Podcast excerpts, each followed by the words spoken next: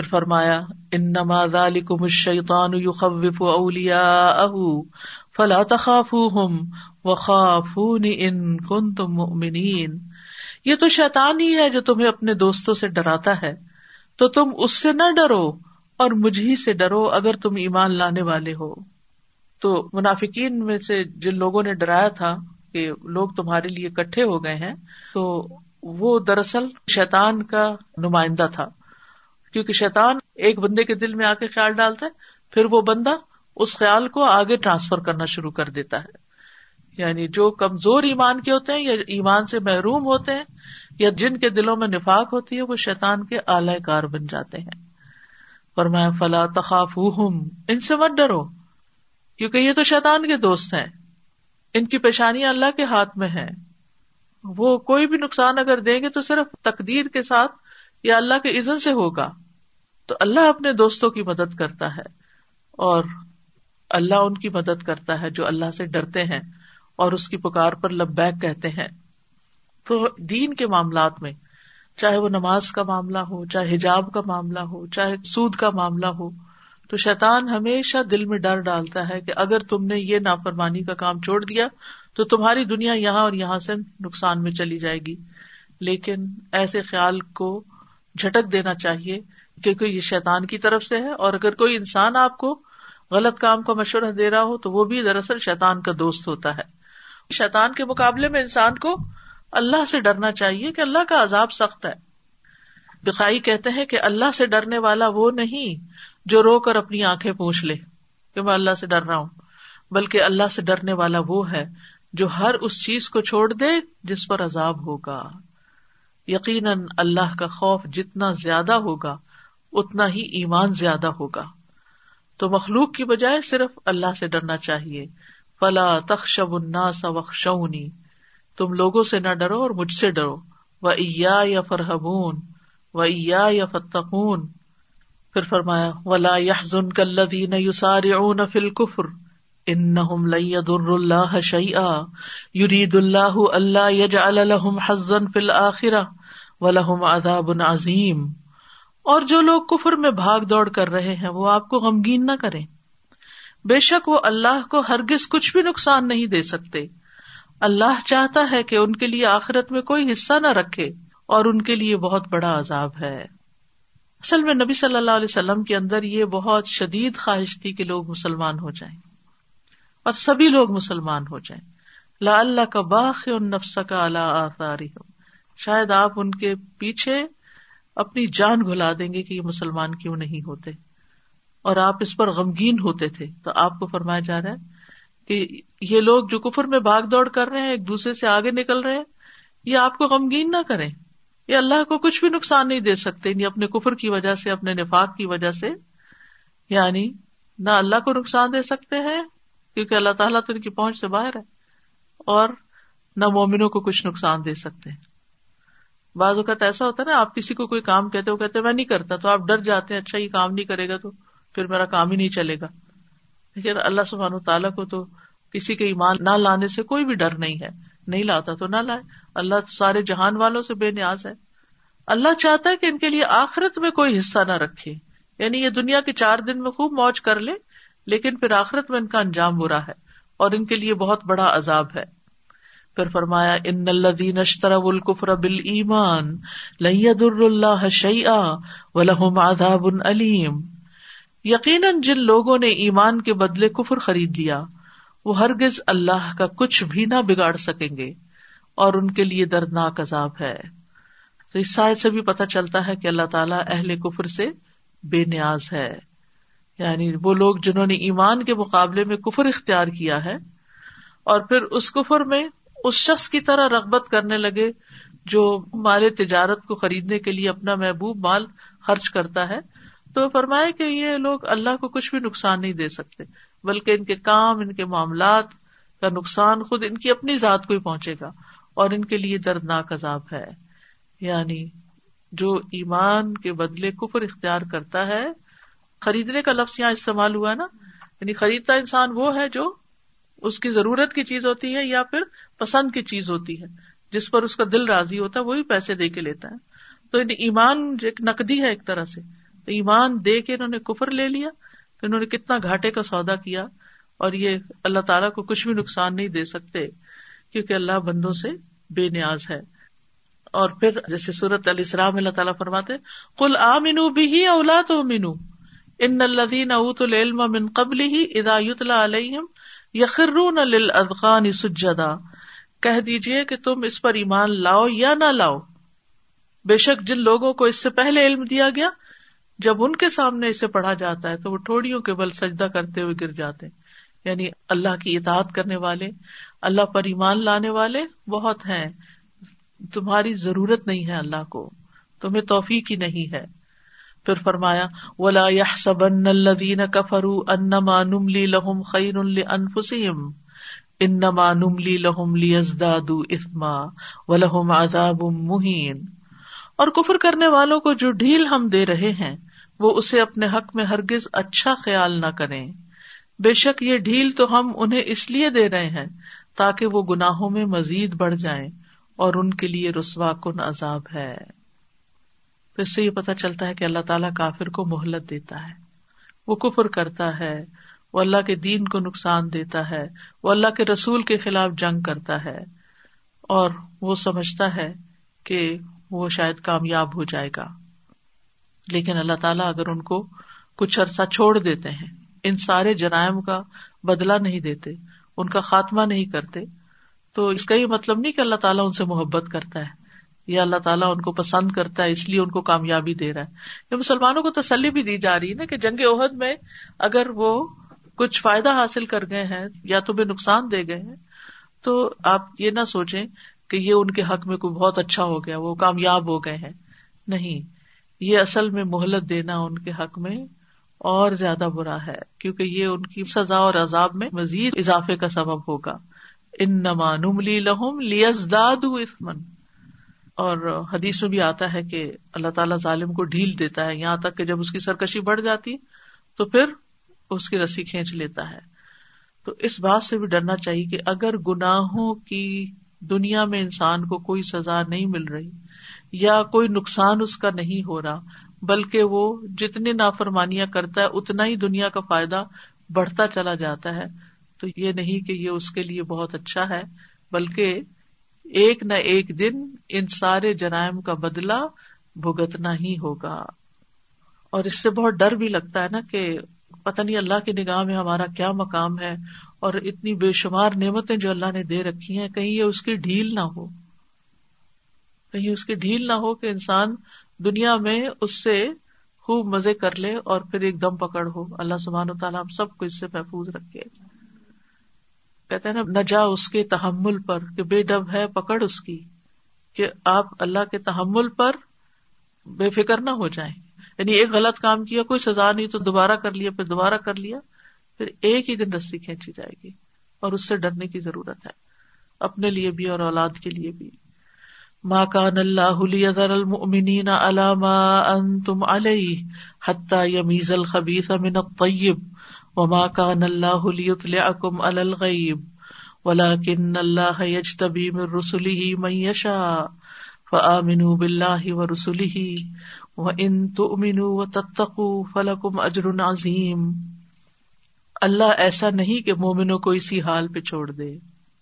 جس پر تم اس وقت ہو، یہاں تک کہ ناپاک کو پاک سے الگ کر دے۔ اور نہ ہی اللہ ایسا ہے کہ تمہیں غیب پر مطلع کرے۔ لیکن اس کے لیے وہ اپنے رسولوں میں سے جسے چاہتا ہے چن لیتا ہے۔ بس اللہ اور اس کے رسولوں پر ایمان لے آؤ۔ اور اگر تم ایمان لاؤ گے اور تقوی اختیار کرو گے تو تمہارے لیے بہت بڑا اجر ہے۔ یعنی یہاں مسلمانوں کو پھر تسلی دی جا رہی ہے کہ عہد میں تمہارے ساتھ جو کچھ ہوا، اس کے پیچھے ایک اور حکمت بھی ہے کہ اللہ سبحان و تعالیٰ آزمائش کر کے تمہارے درجے بلند کرنا چاہتا ہے۔ وہ تمہیں مشکل حالات میں ڈال کر تمہارے ایمان اور نفاق کا امتحان لینا چاہتا ہے۔ یعنی اللہ تعالیٰ انسانوں پر کوئی نہ کوئی ایسی آزمائش بھیجتا ہے کہ جس سے پتا چل جائے کہ کون اللہ کا دوست ہے اور کون اس کے دین کا دشمن ہے۔ کون منافق ہے، کون مومن ہے، کون محسن ہے۔ اور مومنوں کی جب بھی آزمائش ہوتی ہے تو ان کے ایمان اور ان کے صبر اور ان کی ثابت قدمی کی دراصل آزمائش ہو رہی ہوتی ہے۔ کہ ان کا ایمان کتنا ہے، یہ کتنا صبر کرتے ہیں اور کتنا ثابت قدم رہتے ہیں۔ اور عہد کے ذریعے منافقین کا پردہ چاک ہو گیا۔ اور پھر ان میں سے بھی جو ثابت قدمی والے مخل سہل ایمان تھے، جیسے حضرت زبیر تھے یا حضرت بکر رضی اللہ عنہ تھے یا ام امارا تھی یا باقی کچھ صحابہ تھے جو نبی صلی اللہ علیہ وسلم کے ساتھ جمے رہے اور دشمنوں کا مقابلہ کرتے رہے، تو کہتے نا کہ اصل دوست کی پہچان اسی وقت ہوتی ہے جب انسان پر کچھ مشکل آتی ہے۔ فرینڈ فرینڈ ان نیڈ جو نیڈ کے وقت آپ کے ساتھ ہوتا ہے، وہی آپ کا مخلص دوست ہوتا ہے۔ کہ کس مشکل وقت میں کون ساتھ دیتا ہے اور کون مشکل دیکھ کر بھاگ نکلتا ہے۔ تو یہاں پر مشکل حالات کے باوجود بھی صحابہ کو اللہ نے جانچ لیا۔ اگلے ہی دن وہ ہمراہ الاسد کی طرف مشرقین کا پیچھا کرنے کے لیے پھر نکل کھڑے ہوئے۔ تو انہوں نے اپنے سچے ایمان کا ثبوت دے دیا کہ وقتی غلطی ہو گئی لیکن ایسا نہیں کہ ایمان نہیں ہے، اللہ کی خاطر جان بھی دے سکتے ہیں۔ یہ فرق جو ہوتا ہے نا، یہ سختی میں ڈالے بغیر نہیں پتا چلتا کہ کون کتنا سہ سکتا ہے۔ کیونکہ جہاں تک آسانی اور خوشحالی کی بات ہوتی ہے تو اس میں تو کسی کا فرق پتا نہیں چلتا، کیونکہ اس وقت جب آپ پہ آسانی ہوتی ہے یا جب آپ کے حالات اچھے ہوتے ہیں تو سبھی آپ کے ساتھ ہوتے ہیں۔ اور وما کا اللہ لیتلیا کو مل الغیب ولاکن اللہ یج تبی مر رسول ہی میں یشا اللہ تعالیٰ ایسا نہیں کہ تمہیں غیب پر مطلع کر دے۔ یعنی تم اللہ کی مخلوق میں سے اللہ کے غیب کو نہیں جانتے۔ حتیٰ کہ اللہ نے مشکل ڈال کے مومن منافق کو الگ الگ کر دیا۔ اور غیب کے لیے اللہ تعالیٰ اپنے رسولوں میں سے جسے چاہتا ہے چن لیتا ہے۔ پھر فرمایا ولا يحسبن الذين يبخلون بما آتاهم الله من فضله هو خير لهم بل هو شر لهم سيطوقون ما بخلوا به يوم القيامة ولله ميراث السماوات والأرض والله بما تعملون خبير اور وہ لوگ جو اس مال میں بخل سے کام لیتے ہیں، جو انہیں اللہ نے اپنے فضل سے عطا فرمایا، وہ ہرگز یہ نہ سمجھے کہ یہ ان کے حق میں بہتر ہے۔ بلکہ یہ ان کے حق میں بہت برا ہے۔ قیامت کے دن وہ ضرور اسی چیز کے ساتھ توق پہنائے جائیں گے جس میں انہوں نے بخل کیا۔ اور آسمانوں اور زمین کی میراث اللہ ہی کے لیے ہے۔ اور جو تم عمل کرتے ہو، اللہ اس سے خوب باخبر ہے۔ تو بخل کیا ہے؟ یہ اب ایک عمومی آیت بھی ہے اور اللہ کے راستے میں خرچ کرنے سے متعلق بھی ہے۔ ہر طرح کے بخل کی مذمت کی گئی ہے۔ بخل میں بنیادی طور پر جو اصل ہے، وہ مال میں بخل کرنے کی ہے۔ کہ انسان پر جو چیزیں واجب ہے خرچ کرنی، جن جگہوں پر وہاں خرچ نہ کرے مثلاً گھر والوں کا نان نفقہ ہے، مہمان نوازی ہے۔ اللہ کے راستے میں جب بلایا جائے، جیسے نبی صلی اللہ علیہ وسلم کے زمانے میں جہاد کے لیے بلایا جاتا تھا، تو اس کی تیاری کے لیے پھر ظاہر مال بھی چاہیے ہوتا تھا۔ اسی طرح زکوٰۃ اور عشر کا ادا کرنا۔ تو آپ دیکھیے کہ زکوٰۃ اور عشر جو ہے یہ فرائض میں سے ہے دینا۔ اسی طرح نان نفقہ دینا بھی فرائض میں سے ہے۔ تو جو شخص مال میں سے اپنے فرائض ادا نہیں کرتا، وہ دراصل بخل کر رہا ہوتا ہے۔ چاہے وہ ایش و عشرت پہ کتنا ہی لٹا رہا ہو۔ آپ نے دیکھا ہوگا کہ کچھ لوگ ناموری کے لیے، دکھاوے کے لیے بڑی بڑی رقمیں خرچ کرتے ہیں۔ شادیوں پہ بے تحاشا اصراف کرتے ہیں۔ لیکن جہاں دینا فرض ہے زکات نہیں نکالتے۔ اپنے بیوی بچوں کو نہیں دیتے۔ دوستوں میں خوب اڑا رہے ہیں۔ تو دوست تو ان کو کہیں گے کہ یہ تو بہت ہی فیاض اور شخی انسان ہے۔ لیکن اللہ کی نظر میں بکیل ہے۔ کیوں؟ کیونکہ جہاں اس کو نمبر ون خرچ کرنا چاہیے، وہاں وہ نہیں کر رہا۔ پھر اسی طرح مال کے بعد جو بھی انسان کو ملا ہے، جب اللہ جس جگہ خرچ کرنے کے لیے کہ اسے خرچ کرنا ہوگا۔ یعنی مال کے علاوہ جاہ جاہ سے مراد ہوتی ہے، اللہ نے آپ کو جو اسٹیٹس دیا ہے۔ بعض اوقات ایسا ہوتا ہے نا کہ آپ کی بات دوسرے سنتے ہیں۔ تو کوئی شخص مسکین آتا ہے، آپ سے کہتے میری سفارش کر دیں۔ تو آپ اس کا کام نہیں کر کے دیتے، یا اس کی سفارش نہیں کرتے۔ تو یہ بھی بخل میں شامل ہو جاتا ہے۔ اسی طرح علم، اگر کوئی سوال کرتا ہے آپ سے اور آپ کو اس کا جواب آتا ہے اور آپ سستی کے مارے کہتے ہیں کہ مجھے نہیں پتا۔ یا یہ اس پہ محنت کرنی پڑتی ہے۔ کچھ چیزیں ایسی ہوتی ہیں جو آپ کے دماغ میں فوراً حاضر ہوتی ہیں۔ کچھ چیزیں ایسی ہوتی ہیں جن میں آپ کو تحقیق اور کرنی ہوتی تو اب اگر ایک سوالی ہے، ایک شخص اپنے دین پہ عمل کرنا چاہتا ہے، اس کو ضرورت ہے آپ کی اور آپ اس کے ہاتھ ہی نہ آئے آپ نے ہر ایک کو ہر جگہ بلاک کر کے رکھا ہو نہ آپ کسی سے ملاقات کریں، نہ آپ کسی کا ٹیلی فون اٹھائے نہ آپ کسی کے ای میل کا جواب دیں۔ تو دس از ویری رانگ یعنی اگر آپ خود نہیں بھی کر سکتے تو پھر آپ کو کسی کو مقرر کرنا چاہیے، کیونکہ لوگ اہل علم ہی کی طرف رجوع کرتے ہیں اور ان کو اپنے علم میں سے خرچ کرنا چاہیے۔ پھر اسی طرح یہ ہے کہ دیگر اسکلز جو ہیں انسان کے پاس، ایک ہوتے علم اور ایک ہوتی مہارت۔ مہارت چاہے کھانا پکانے میں ہی ہو، گھر صاف کرنے میں ہو، یا کسی اور کمپیوٹر میں مہارت ہو، تو اگر کوئی ایسا شخص ہے جو ضرورت مند ہے سیکھنے کا لیکن وہ پیسے دے کے کہیں سے افورڈ نہیں کر سکتا اور آپ کے پاس وقت ہے، آپ ہی سبھی اللہ دوسروں کو سکھا سکتے یہ تو نہیں کہ آپ سب کو ڈگری کرانے بیٹھ جائیں۔ لیکن یہ ہے کہ کم از کم اتنا کہ آپ ان کو رستہ ہی بتا دیں کہ دیکھو، میں مصروف ہوں، لیکن تم فلاں کے پاس چلے جاؤ یا فلاں جگہ جا کے داخلہ لے لو یا اس کو کوئی مشورہ دے دیں، کوئی راہ دے دیں۔ آخر ہم آج جو اس مقام پر پہنچے ہیں تو خود اپنے بلبوتے پہ تھوڑے پہنچے۔ ہم میں سے جو جس جگہ پر بھی، جس چیز کا بھی ماہر ہے، اس کے پیچھے کسی نہ کسی کی کنٹریبیوشن ہے۔ کسی نے کوئی اچھا مشورہ دیا، کسی نے مال سے فیسلٹیٹ کیا، کسی نے مورل سپورٹ دی، تو انسان بہت سے انسانوں کی مدد سے آگے بڑھتا ہے۔ والدین کا بہت بڑا احسان ہوتا ہے۔ تو ایسی صورت میں انسان کو جب اللہ تعالیٰ کسی مقام پہ پہنچائے دینے والا بنائے، تو پھر اس کو دینے والا بن جانا چاہیے۔ اور جب انسان دیتا ہے، تو جتنا جتنا دیتا ہے، اتنا اتنا اللہ تعالیٰ کے قریب ہوتا ہے۔ اور پھر یہ بھی یہاں کہا گیا کہ جو بخل کرتے ہیں، وہ یہ نہ سمجھے ان کے حق میں بہتر ہے، تو ان کی سیونگ اتنی ہوگی اور ان کے بینک بیلنس اتنے ہو گئے۔ یہ ان کے حق میں بہت برا ہے۔ قیامت کے دن وہ اسی چیز کے ساتھ ضرور توق پہنائے جائیں گے۔ یعنی جیسے وہ زکوٰۃ کے بارے میں آتا ہے، جس میں انہوں نے بخل کیا۔ اور اللہ کے نام پہ نہیں دیتے یعنی اللہ کے نام پہ انکار کرنا تو سب سے ہی برا ہے۔ آسمان اور زمین کی میراث اللہ ہی کے لیے ہے یعنی سب کچھ اسی کا ہے۔ اور جو تم عمل کرتے ہو، اللہ اس سے خوب واقف ہے۔ تو بہرحال، ہر طرح کے بخل کی مذمت کی گئی ہے۔ خصوصاً زکوٰۃ کا مال ادا نہ کرنے والوں کے لیے یہاں توق پہنائے جانے کی بات ہے، جس کی وضاحت حدیث میں بھی آتی ہے۔ رسول اللہ صلی اللہ علیہ وسلم نے فرمایا، اللہ جسے مال و دولت سے نوازے اور وہ اس کی زکوٰۃ ادا نہ کرے، تو اس کا یہ مال قیامت کے دن ایک گنجے سانپ کی شکل میں لایا جائے گا، جس کے دونوں جبڑوں سے زہریلی جھاگ بہ رہی ہوگی اور وہ توک کی طرح اس کی گردن میں پڑا ہوا ہوگا اور اس کی دونوں باچھے پکڑ لے گا اور کہے گا، میں ہوں تیرا مال میں ہوں تیرا خزانہ۔ پھر آپ نے یہی آئے تلاوت فرمائی۔